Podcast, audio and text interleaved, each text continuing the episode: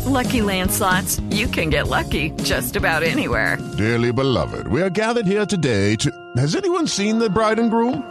Sorry, sorry, we're here. We were getting lucky in the limo and we lost track of time. No, Lucky Land Casino, with cash prizes that add up quicker than a guest registry.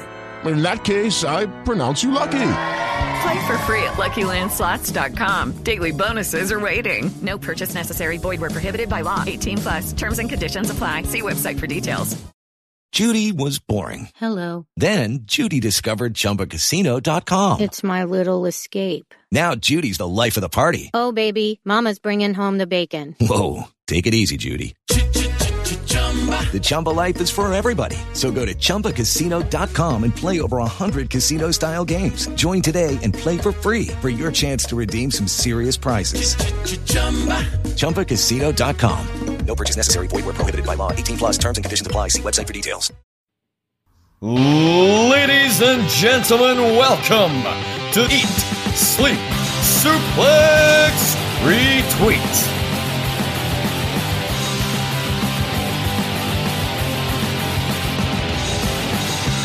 And we're back. We're back here on Eat, Sleep, Suplex, Retweet, and we're back with ESSR Central. My name's Ross McLeod, your host as always, and I'm joined this week in my ever rotating door of co-host that isn't Stephen Wilson, because God forbid he does a show on his own network.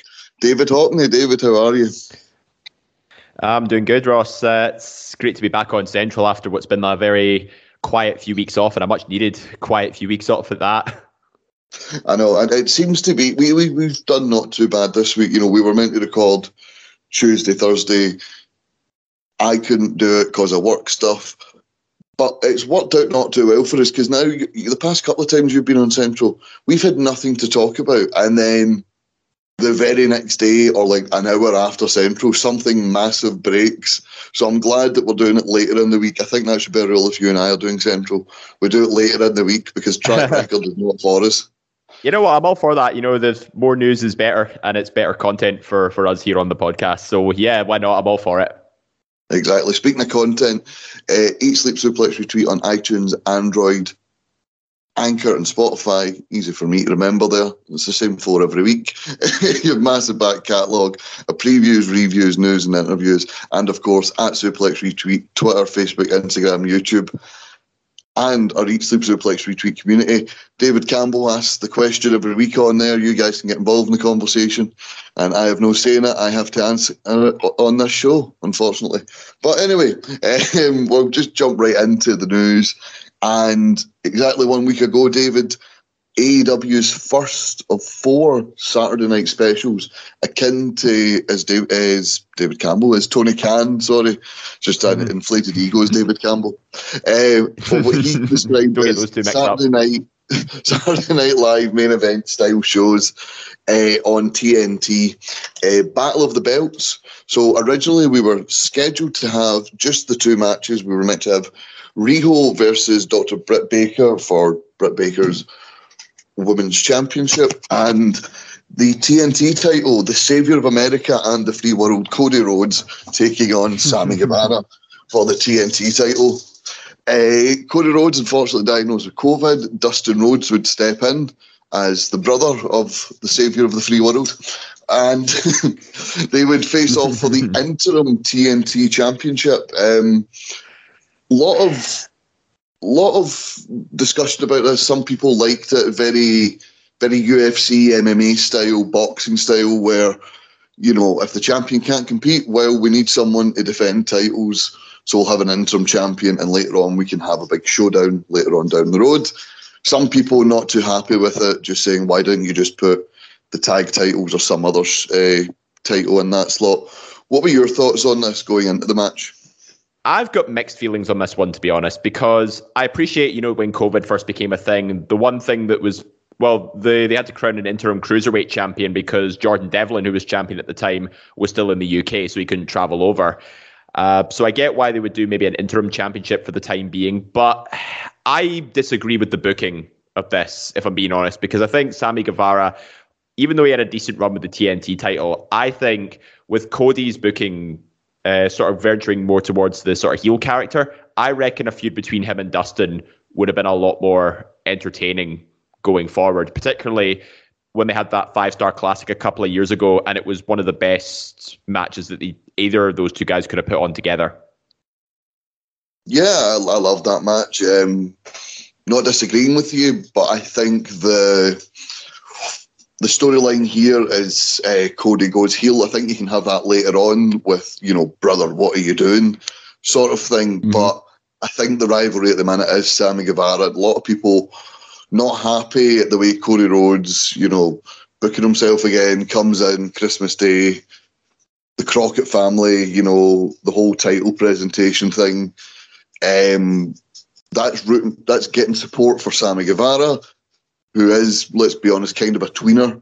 Uh, and, you know, then you've got Cody Rhodes making his gradual heel transition. To me, it started about two years ago.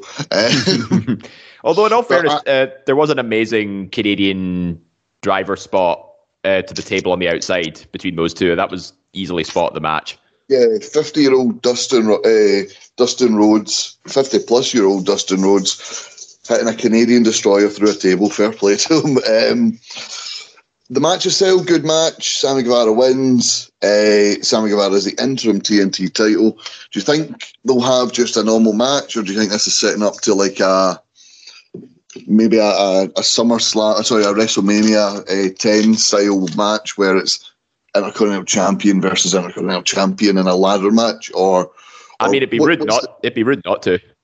Exactly, I think, I think it's the perfect thing going forward, and um, I'm just going to touch a wee bit on the other matches on the show. The FTW title, uh, held by Ricky Starks. I quite I was quite annoyed that they've not done with the million dollar title what they've done with the FTW title. You know, the FTW title is not a main title, it's not a sanctioned title by um, by AEW, but it's still defended regularly enough that it's not a case of oh well, what's what's the point of him having that title? And I felt I felt the million dollar title could have been that for people in in NXT. Mm-hmm. But uh, the FTW title was uh, defended. Ricky Starks defending against uh, Matt Sydal. 10 minute match. Ricky Starks retains. And I, I, thought it was a great match. Nothing nothing sensational, but just a, just a good match. Yeah, I'm not sure about the booking of the FTW championship because, if anything, you know, this was uh, obviously it was created by Taz, but it's not specifically assigned to any promotion. So I could possibly see this as maybe a tool to expand the the worlds opened by the forbidden door because you know as you said it's just a sort of title that's just sort of lingering there but doesn't hold any prestigious value to AEW exclusively so why not you know use that opportunity to go between promotions you know like Ring of Honor or Impact and still defend it there because at the minute it's just sort of lost in the shuffle compared to all the other championships at this stage so I I can honestly say I've not paid much attention to the the FTW championship, but I suppose it keeps guys like you know Ricky Starks and Powerhouse Hobbs and Team Taz in general. At least it gives them a position on the card. Yeah, the Forbidden Door thing is interesting there. Even if you know they went on the Indies and defended it, I mm. I think that could be quite cool as well. But I, I don't mind too much about it not being like I think Team Taz when they're not in main feuds, they're sort of on dark and that and dark elevation. So, um, yeah, I, I, don't really, I don't really mind. Um, I, have not really minded the book, and I, have quite enjoyed it. I think the million dollar title could have been booked that way in NXT. Unfortunately, it wasn't. And third match on the card, Dr. Britt Baker, DMD, uh, recently announced as PWI's Woman of the Year uh, for 2021. Mm-hmm. We'll talk about that later on. Uh, and she defended her title against the first ever AEW Women's Champion, Riho. Um, what did you think of this match? Uh, again, you know, a pretty solid, and it's another uh, another solid performance for what's been a a very impressive 2021 for Britt Baker, and she's entering 2022 just as strongly now. Um, Riho, I do think, has sort of just fallen down the wayside a little bit. You know, despite you know being the first women's champion. But it's if anything, this match just indicated it's it's all about Dr. Britt Baker and what happened on Dynamite and Rampage this week uh, she's moving up in the world and moving up in the rankings of AEW. Yeah, yeah, absolutely. Um, so that was the three matches on a uh, TNA, uh, sorry, AEW's Battle of the Belts. Over on the Impact side of things, this very same night they produced their pay per view, Hard to Kill 2022. Um, I'll just spoiler alerts ahead. I'm just going to run down the card here, uh, and any anything you want to talk about, uh, David, that's not that's not Royal Rumble related because we'll get into that later on. Mm-hmm. Uh, you can yep, yep. you can jump out and tell me. So no, that's fine. Uh, Jake something defeated Madman Filter and uh, Fulton, sorry, on the pre-show. Mike Bailey, uh, who's also now in the Battle of Los Angeles, Mike Bailey, who stepped in for Jake something in this fatal four-way, making a name for himself the past week or so, filling in uh, when people are dropping out the card. Mike Bailey defeated Ace Austin, Chris Bey, and Laredo Kid in a fatal four-way match. Uh, this was sort of a, an X Division showcase. Speaking of the X Division, the first ever Knockouts Ultimate X match uh, for a number one mm-hmm. contendership at the Impact Knockouts title. Tasha Steelz defeated Alisha Edwards, Chelsea Green, Jordan Grace, Lady, Lady, Lady Frost, Jesus, Lady Frost, and Rosemary. uh, Trey Miguel defended his X Division title against Steve Maclin. Steve Maclin, uh, the former what was, what was his Steve, name in WWE? Steve Cutler Steve from Cutler. Forgotten Sons. Yes. Who would have thought Steve Maclin, uh, Steve Cutler would have gone on to this? Steve Maclin and Impact has been absolutely great. This was the first time he'd actually been pinned uh, mm. in his run in Impact. He's he's been absolutely great. He he's got like that cruiserweight style about him, and mm. yet the he's just got like an explosive energy about him as well. He's been really really good since he's went to Impact. Uh, a Ring of Honor, a pure rules match for the Ring of Honor World Title. The first time the Ring of Honor World Title was defended in uh, Impact Wrestling. Jonathan Gresham defeating Chris Sabin. Uh, Josh Alexander defeated the former Bronson Reed Jonah uh, via submission in a great hard hitting singles match. Uh, the 10 man hardcore war, Eddie Edwards, Rich Swann, Willie Mack, Heath and Rhino defeated the Good Brothers, Eric Young, Deaner, and Joe, Dorn, uh, Joe Doering uh, by pinfall. Heath getting the pin on Carl Anderson. So Heath and Rhino have pinned the tag team champions. Uh, Moose defended mm-hmm. his Impact World Championship against Matt Cardona and W. Morrissey. And in a Texas death match for the Impact Knockout Championship, Mickie James defeated Deonna Purrazzo. Uh, and Matthew Rein, uh, Rehwoldt had been barred from ringside and barred from interfering in the match. So Deonna had to go alone. Um, Dave, of that card, I know you're obviously you watch a lot of uh, AEW and WWE. Impact's not one of your main uh, weekly uh, weekly watches. Mm. Have you seen any of this card, or, uh, or or what of this card interested you to like check out more or like read up a bit more about it? Well, the one that caught my attention actually was the Knockouts Ultimate X match because obviously this was the the first time that the women have ever been involved in this type of match. And when I watched uh, the old sort of TNA Impact back in the day, you know, the X Division was the was essentially the the most talked about part of that entire show. And when it and when I used to watch on the old wrestling channel on Sky, I mean, it was like some of the most incredible high flying spots I've ever seen, and you know the the potential for sheer entertainment was limitless. And I think having read up on what the, the women did for this Ultimate X match, it just goes to show, you know, the you know, Impact's doing a very good job of, you know, creating equal opportunities for both the men and women. And it's showcasing a great display of talent because obviously you've got like uh Tasha Steelz, who obviously won. I think she's made she's brushed shoulders with AEW in some capacity because of the Forbidden Door. And then obviously you can't forget like Chelsea Green, Jordan Grace, and Rosemary. A very unique mixed match of of talent there. And it's it's just one of those things, you know, seeing it all mixed together and it can create something pretty spectacular. So yeah, there was a lot of uh, a lot of discussion about the Ultimate X. So I, I just couldn't couldn't ignore that. Yeah, absolutely. Um, for me, the the big story going into it was the Ring of Honor uh, World Championship being defended in mm. TNA. Uh, sorry, and I keep I'm going to call it TNA. All right, like it's Impact TNA, the same company. Jesus Christ. Anyway, an Impact, um, Ring of Honor world title being defended. Ring of Honor made their presence known throughout this match. Uh, sorry, throughout the show. We'll get into that a wee bit later on. Um, but we've had um, the future of Ring of Honor up in the air a little bit. But it's nice to see the champions are going any length to keep themselves relevant, to keep themselves keep the title, the, the titles that they're holding relevant, and to keep the the company like company on people's lips for when it uh, when the Supercard of Honor restarts in April. Pardon me. Mm. Um, yeah, great match. Did, did a great job of that. Great long term storytelling. Uh, Chris Sabin uh, actually won a number one contendership match 18 months ago in Ring of Honor, got injured, then returned to Impact, so was never able to fulfill that title match. So eventually getting that title match, and the the commentators mentioning that on the show. Speaking of commentators, uh, the former, uh, forgot his Tom Phillips WWE name, Tom Phillips. Now, now Tom Heffick, Tom Flanagan or Tom Heffick. What's his name now? Tom. Tom. Tom Tom's on the commentary. Uh, big Tom. Big Tom. Yeah. No, it's Aye, Tom, Tom's on commentary. He's, yeah, he's using his real name now, Tom Hannifan.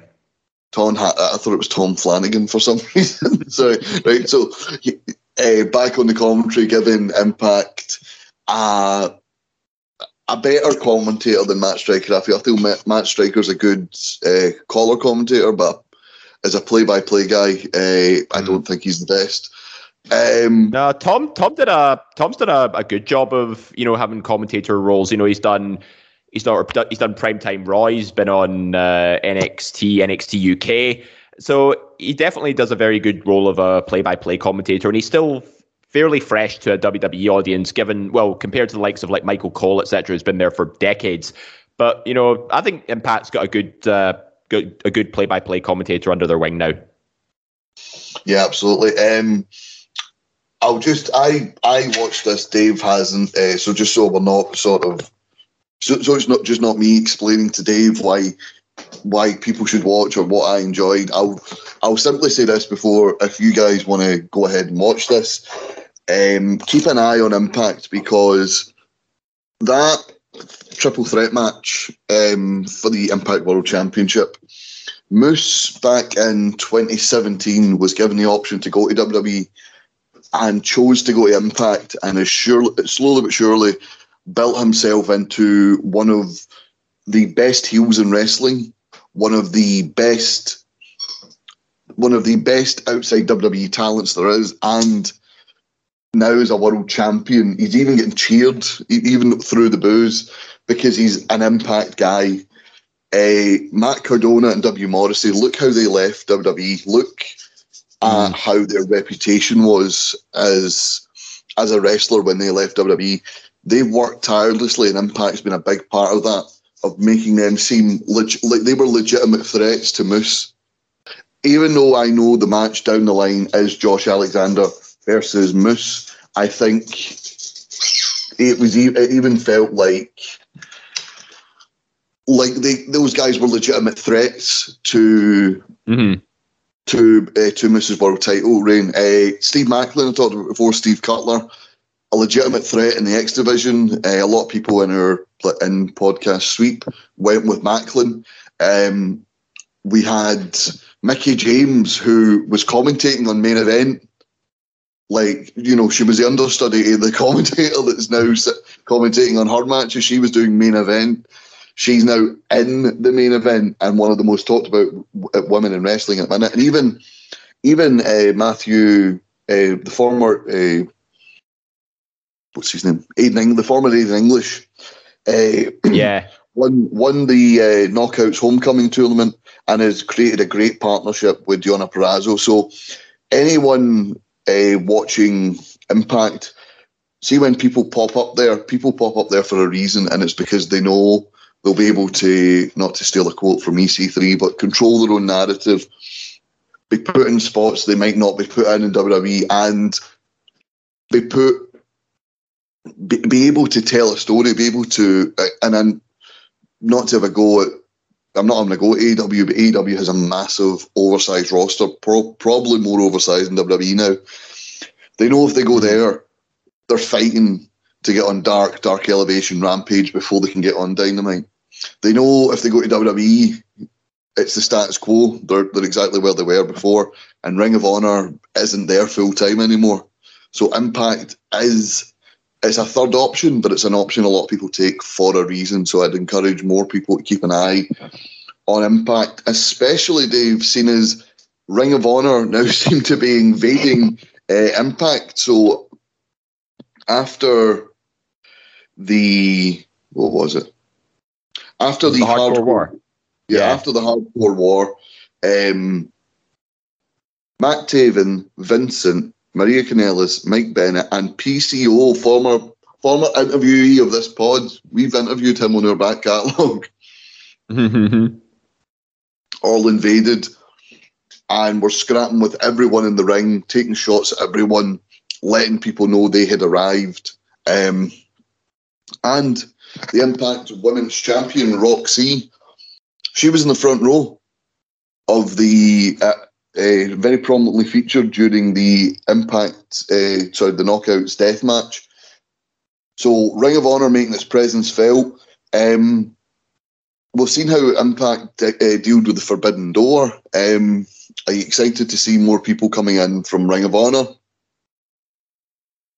Um, I am actually, yeah, because obviously Ring of Honor is not in the best place at the minute, so and their talent needs somewhere to go. So I don't know if they've come to some sort of an agreement where the Ring of Honor talent can show up on Impact, but I think it's good to see that you know Mike and Maria have got something to do. PCO's been re-signed, and I don't know much about uh, Taven and Vincent, but you know, having seen what Mike and Maria have done in like with Ring of Honor in the past, it's it's it's a far cry from you know how they were booked in WWE. You know, given that you know they never really sort of took off, despite that awesome theme song. Because obviously Mike was in in rehab, Maria got pregnant, and they just never got going essentially. And whatever Mike did get involved in, he just ended up getting jobbed out. So, so I think it's good to see them in this much more suitable position where you know even though they're not they're technically under the Ring of Honor banner it still gives them purpose in you know creating a spot on the impact roster and it it, it definitely adds potential for what uh, what could happen Yeah, absolutely, absolutely. Um, just to to let the listeners know as well, um, last week we had so much to cover, much like this week. Um, after a after a hiatus, we forgot to mention the Wrestle Kingdom results. Uh, but obviously, I'm not much of a New Japan Pro Wrestling fan. Dave is not much of a New Japan Pro Wrestling uh, viewer. So we're going to leave it to the guys at the East Meets West uh, spin off pod. They're going to be doing uh, all three days of Wrestle Kingdom, and I'll look ahead to what's going to come up for New Japan. They're recording that this week, I believe, and it'll be available a few days later. So your rest for the, New Japan fans, your Wrestle Kingdom fix is coming. It's just coming a little bit later than you would have wanted it to, I'm afraid. Um, so we talked about Impact's pay per view. The next Impact live event or premium event or whatever company you want to call it uh, is going to take place on February 19th. Uh, February 19th, No Surrender. Uh, great pay per view name. Uh, don't don't don't along with WWE's Hello Hello on the same day. Uh, absolutely. st- so WWE and Impact are both having pay per views on February 19th. Uh, Impact's No Surrender will be on Impact Plus. Uh, and WWE are back in Saudi Arabia. And the, the rumours coming out for this one, Dave, um, there's two rumours about a, a re- sorry, a, an elimination chamber. One rumoured to being a a chamber in Saudi Arabia, and one which would make sense because February was usually the time the Elimination Chamber pay per view takes place. Why not? You know, why not? Um, and excuse me. The other rumor coming out is they're going to change the name of it to the WrestleMania Chamber. I don't know if this is going to be for Saudi Arabia because they they Saudi Arabia will have a, a WrestleMania before before the UK does, listeners. Like it's just it's going that way. The the whole deal is going that way. Um, I don't know if the Saudi show is going to have a show called the WrestleMania Chamber where they do a number one contendership match and the winner goes to WrestleMania, or if the WrestleMania Chamber is actually going to be at WrestleMania. We've not really had uh, clarity on this, but what's your what's your thoughts on the whole um, Chamber in Saudi and possibly WrestleMania?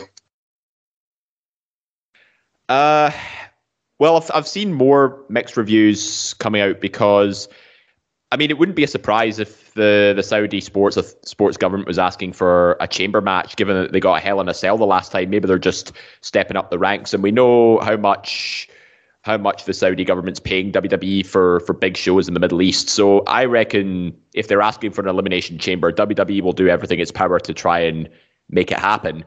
And it is it is sort of around the time, you know, where the Elimination Chamber pay per view usually takes place. So, because wherever, whichever way the Royal Rumble winners decide, you know, which champion to go for, it gives a reason to set up a chamber for the opposite end uh, of challengers. Uh, I mean, when we're better to do it than in Saudi, so it doesn't surprise me that you know they're possibly just taking the next step up from Hell in a Cell. But one thing I did see is that um, one other name one other name change was proposed, but yet this has not been confirmed. Uh, it was posted by none other than Dave Meltzer, but he said the latest proposed name change for the Saudi pay per view is the annual Elimination Chamber. So it might not just be a one off for this chamber in Saudi. It could be the the running theme going forward for future Saudi shows as well, if they continue to go around sort of February March time.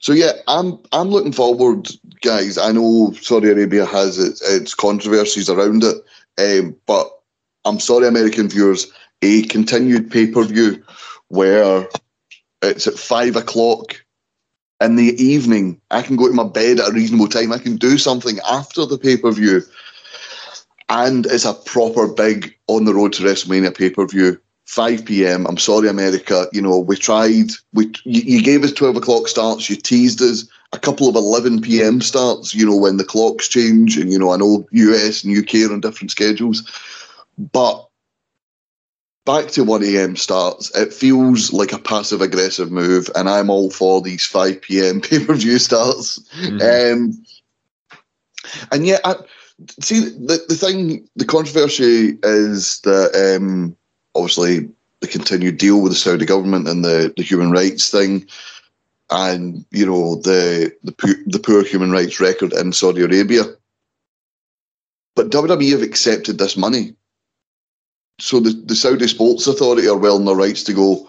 We want a big annual showcase every year, you know, and Elimination Chamber. It's one of those ones it's an annual showcase, but it has lost its luster over the past few years. I think.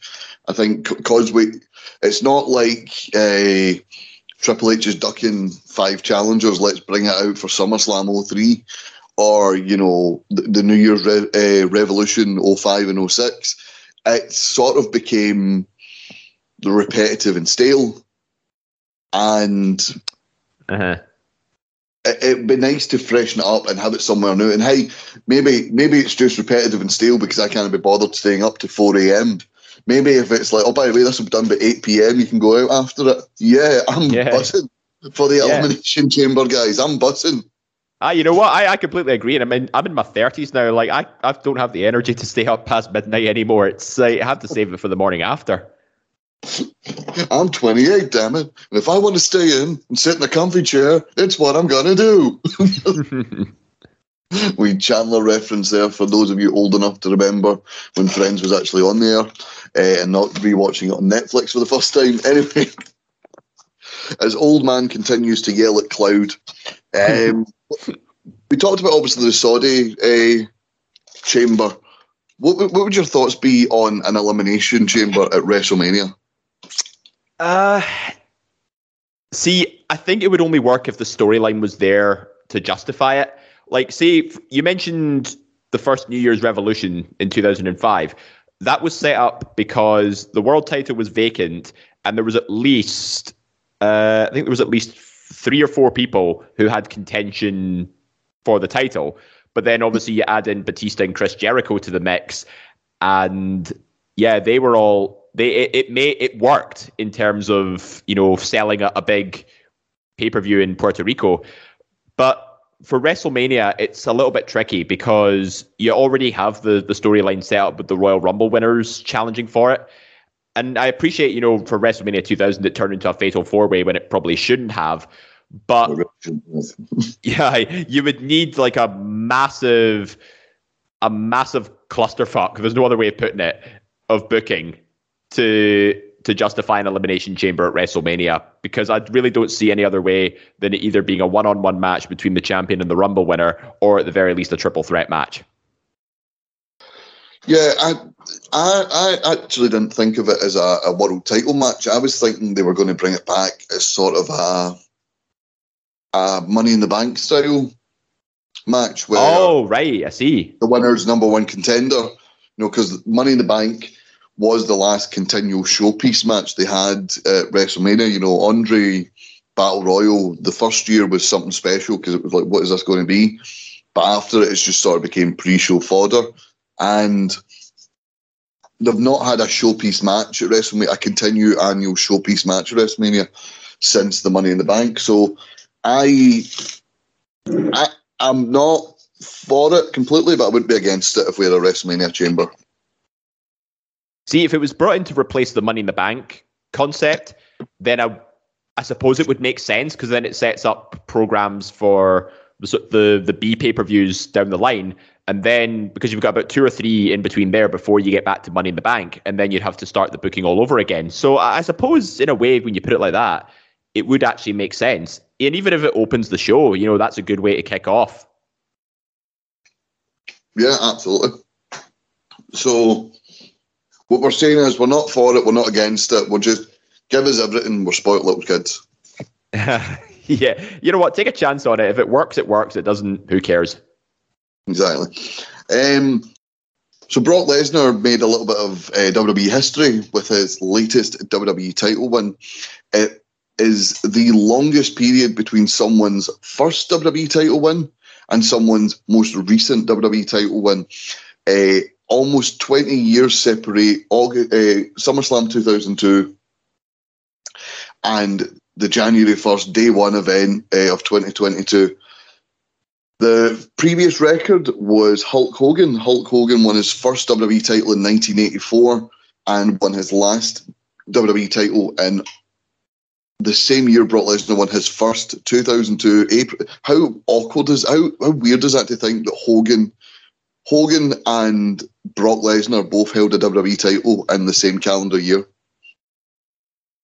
That's mental. But then again, it almost felt like a passing of the torch, essentially. Like Hogan got one more run out of it when he beat Triple H, I think it was.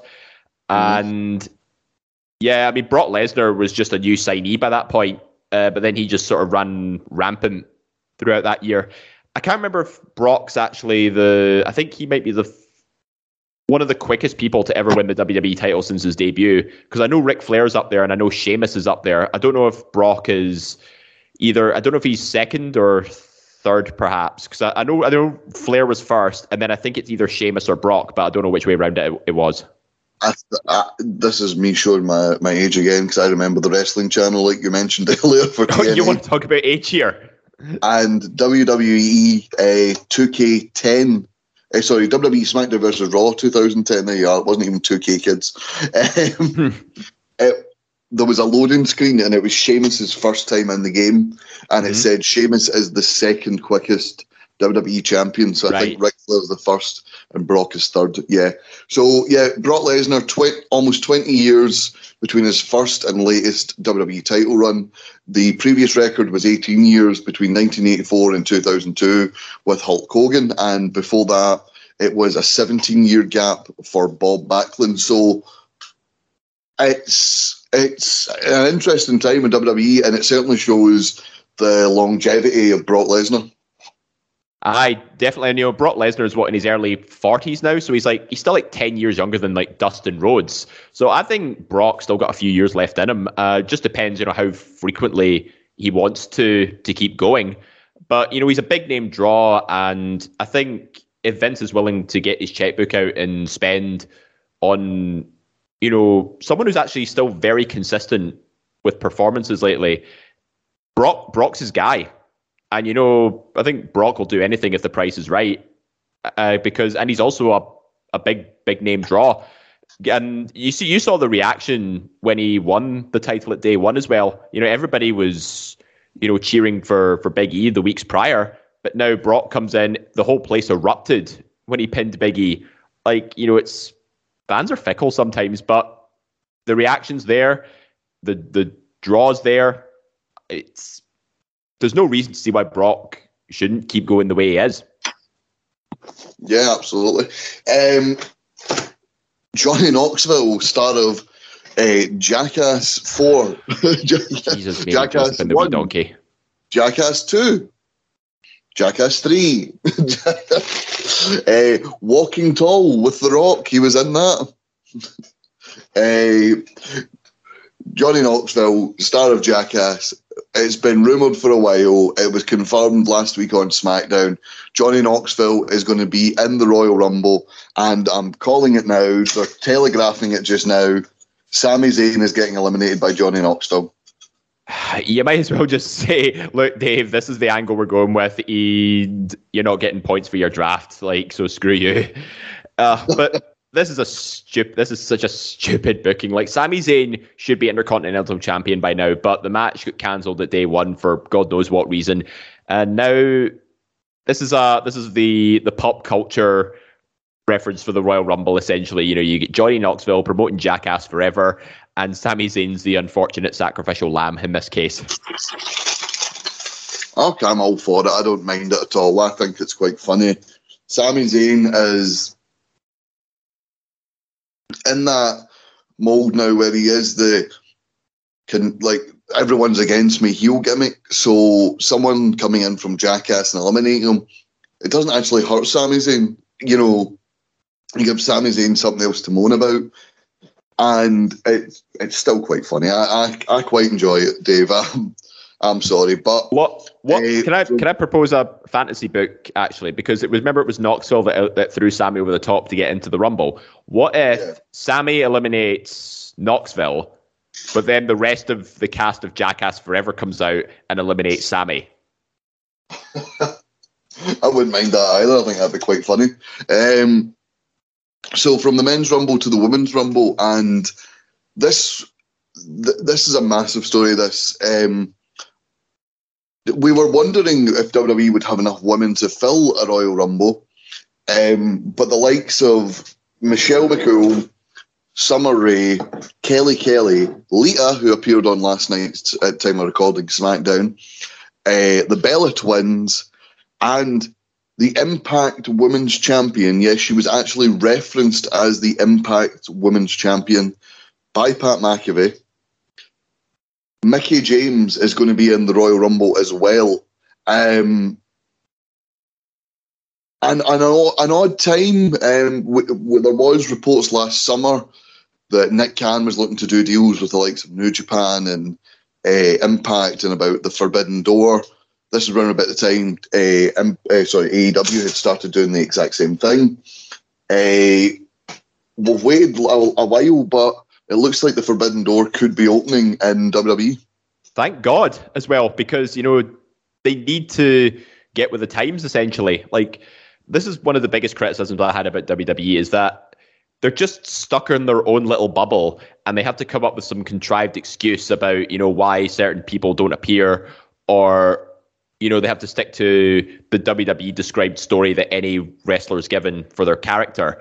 But why not just yeah the fact that they've now created a forbidden door with impact means that you know they can actually branch out a little bit you know it's it's and it's great to see you know they've actually potentially got something with impact in the works here because i think now it actually gives them it puts them on a little bit more level playing field with AEW but i do have a little bit of cynicism about it because i'm wondering if WWE is doing a deal with impact it obviously puts more more of a spotlight on those talent that traditionally compete on Impact.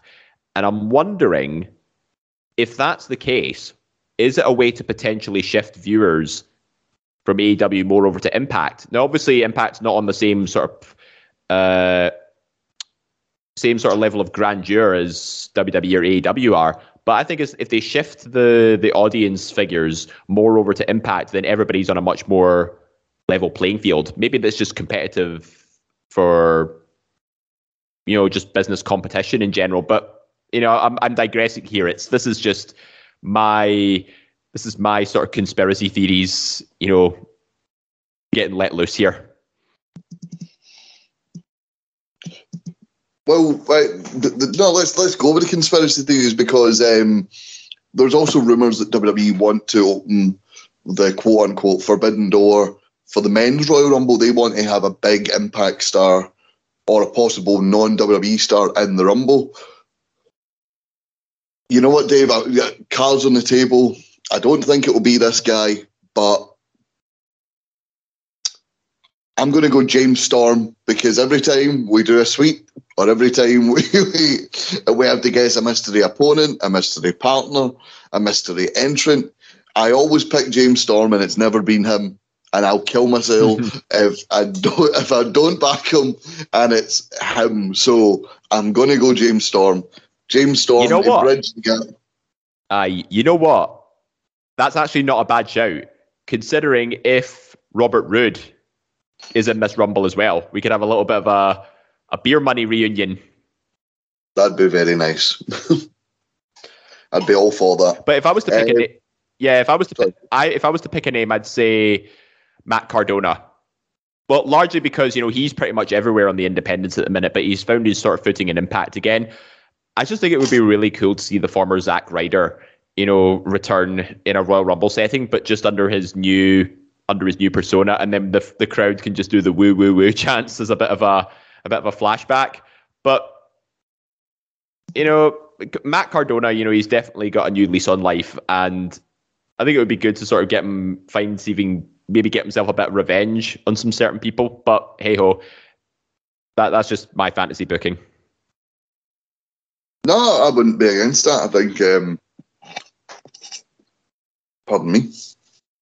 I think um, Cardona coming back, WWE, they let these talents go. And I don't think that it's the old adage of, well, we hope we fail wherever we go, because we've seen people that Drew get brought back. WWE, much like many, many football clubs, you know, Barcelona, prime example, let Gerard Piqué go, let Cesc Fabregas go, brought them back years later, had to pay a transfer fee for them, but they brought them back years later because they went elsewhere, developed their talents, became better players, and then Barcelona got the the, the rewards out of that.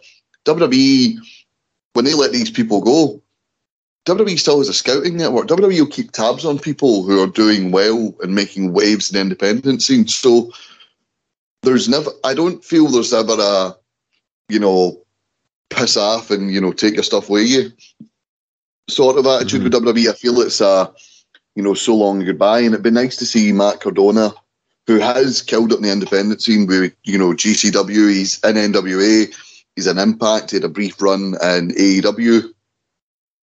It'd be nice to see him come back and get a bit of bit of the respect he deserved when he was there because he was so far ahead of the times when it came to social media and fan involvement and YouTube involvement and all that.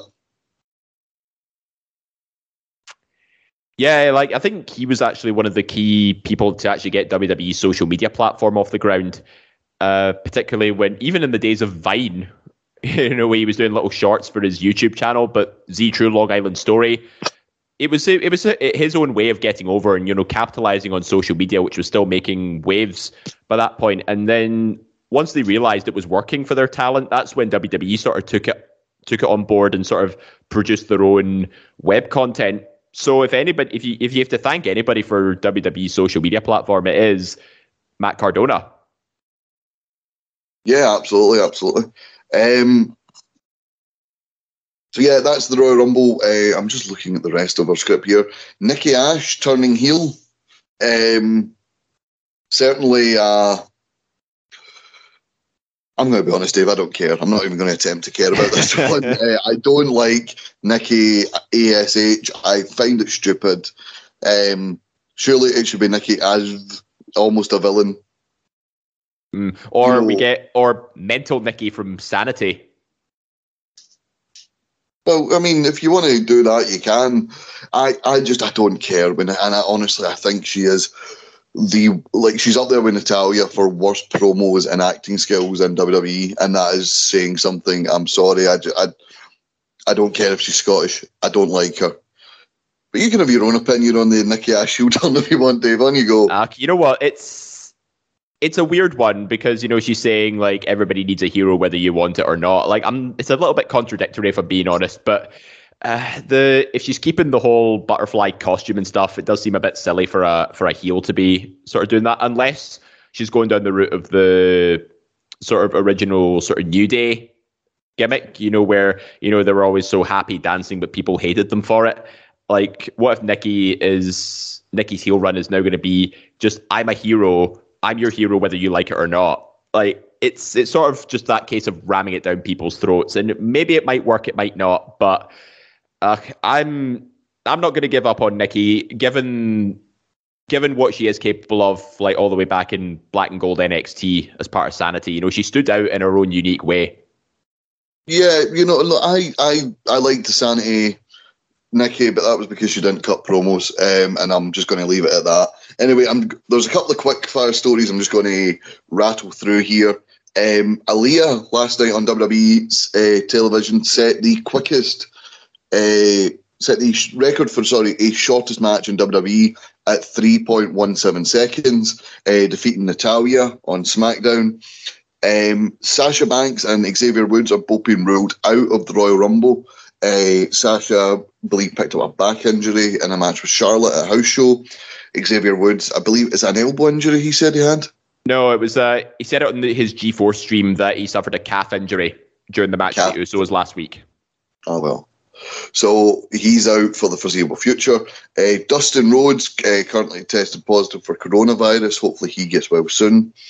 Uh, and um, Brody King, uh, former Ring of Honor superstar, debuted for AEW. It seems that you're going to see people popping up all over the place um, in in wrestling who have affiliations with Ring of Honor, uh, and let, us get into this because it's great to see this uh, this guy announced for shows again. Jon Moxley uh, will be taking on Homicide at, G, uh, at Game Changer Wrestling uh, next weekend. It's his first match back. Uh, I believe he's still champion of Game Changer Wrestling. I could be wrong. I don't know if he vacated it or if he lost it before his uh, sabbatical. But it's great to see Jon Moxley back and if he was well enough to go into a wrestling ring again. Uh, you know, I think last time we spoke about Moxley, you know, he was he was take he took himself off AEW TV to voluntarily check in for uh, I think it was alcohol rehab, and you know he's been obviously you know respected his privacy and all that. Essentially, just getting through that. But if he's announced for a new show, then I guess he's probably back on. He's back to the weight, the position he wants to be in. Uh, I mean, whether or not he appears on AEW next might remain to be seen. Like I don't know when the, uh, February time is when they usually have uh, Revolution, I think. So I don't know. Maybe he'll reappear there at some point.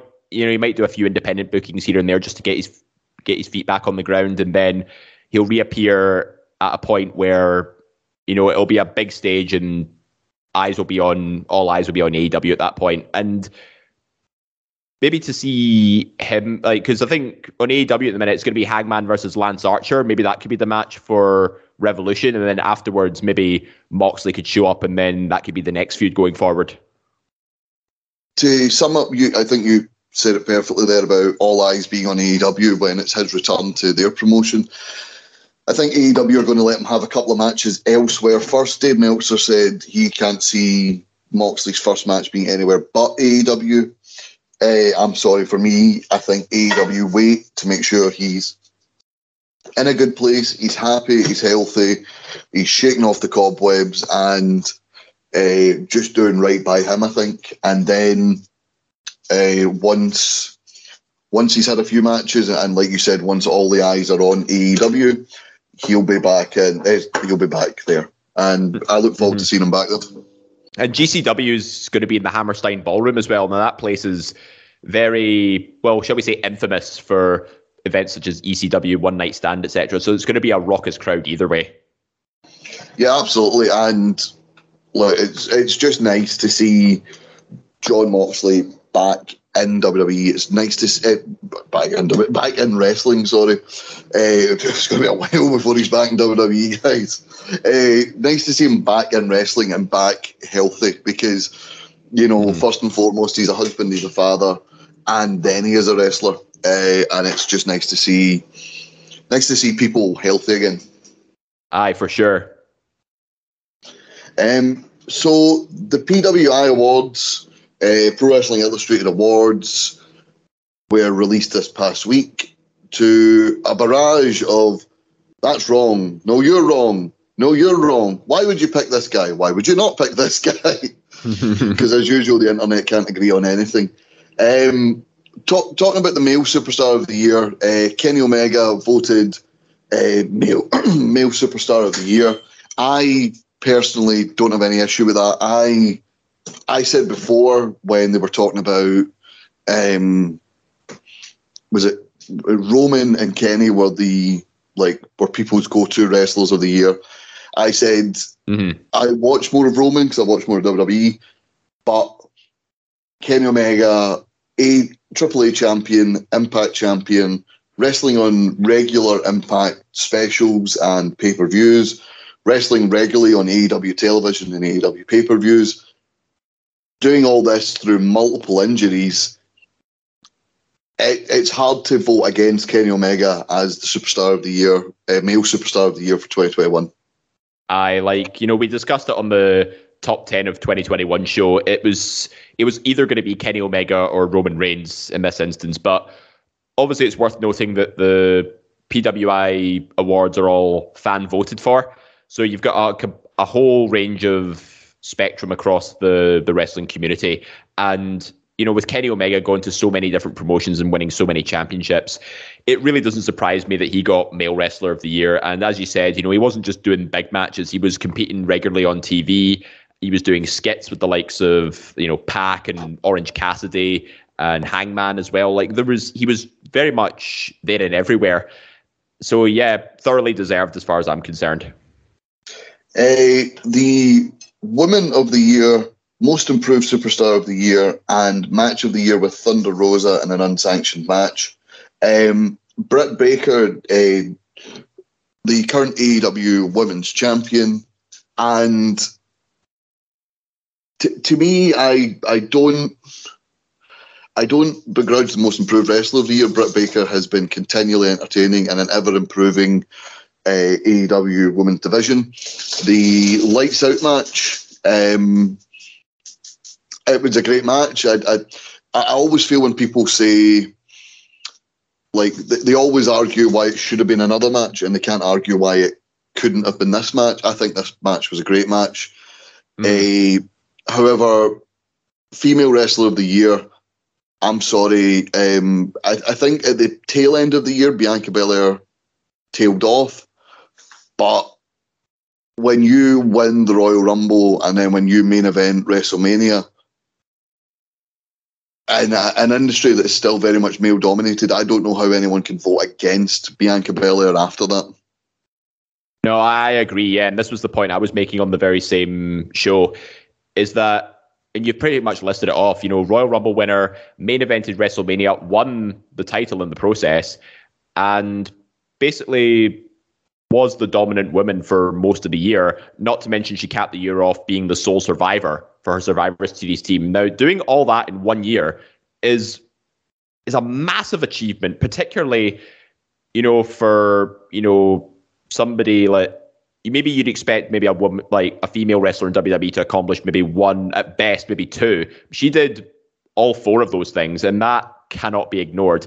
Not to take anything away from Britt Baker, though. I mean, she has vastly made her made her presence known on AEW as the women's champion. Like she's basically put herself at the at the top of the division. She's leading the charge now.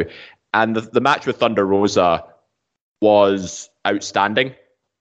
However, my my personal favorite match of the year was I'd probably say Walter versus Ilya Dragunov at Takeover 36.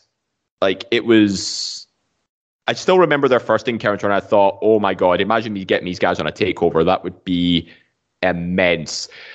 But um I, th- I, think I agree for most improved that Britt Baker should get most improved. Woman of the year, though, I think it's again, it's still it's the old Kenny Roman debate again. Like it's either it was either going to be her or Bianca, but personally, I would have gone with Bianca in this instance.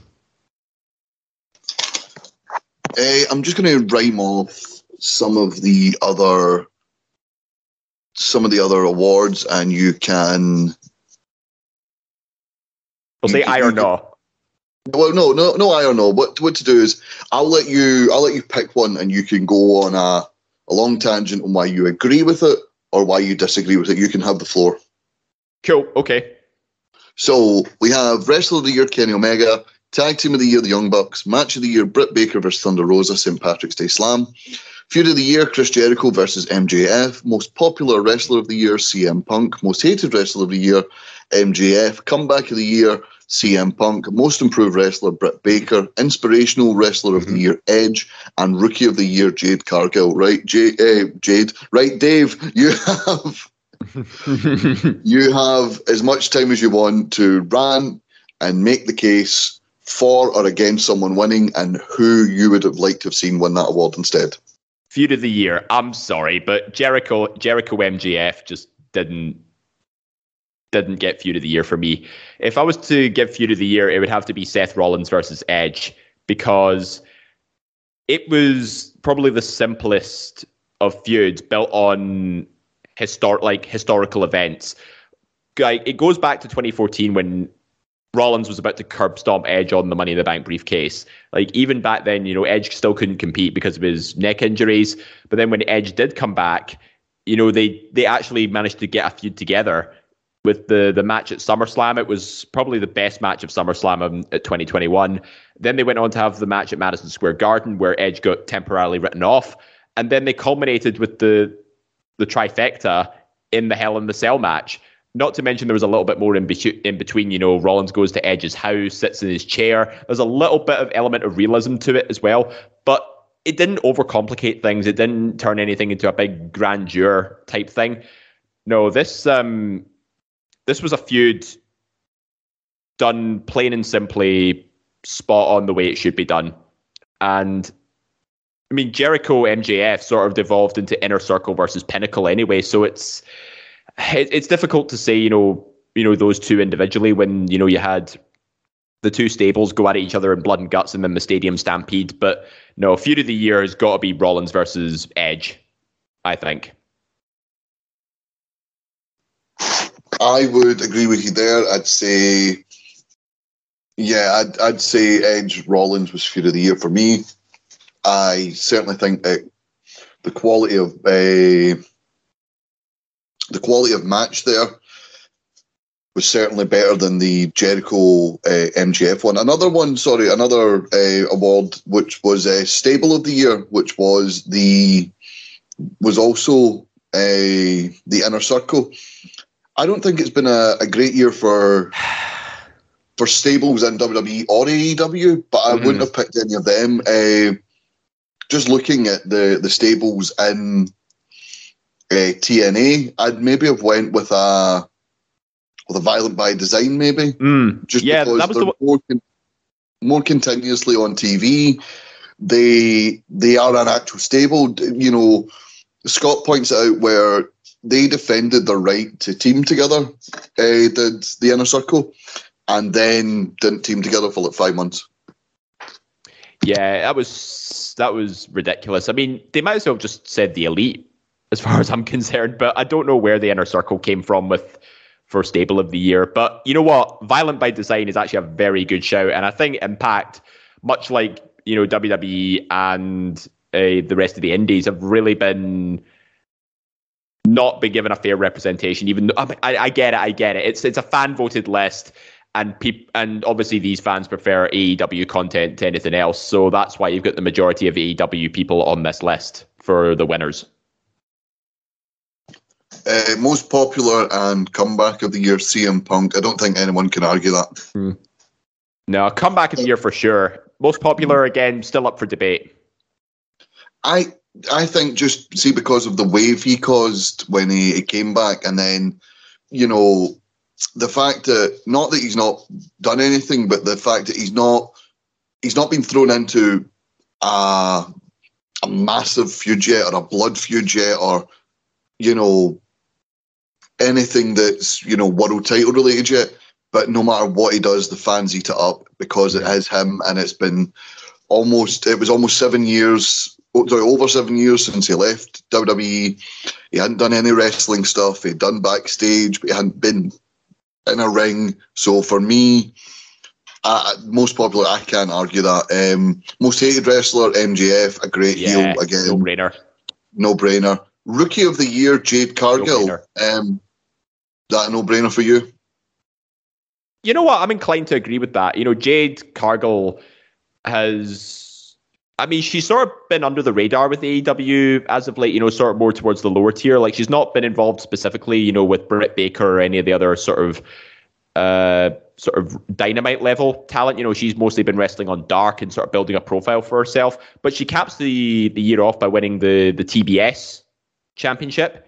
I mean, that's a pretty good rookie year all round, if, as far as I'm concerned. And she's yet to be beaten in singles action, as far as I'm aware. Uh, I think you might be right.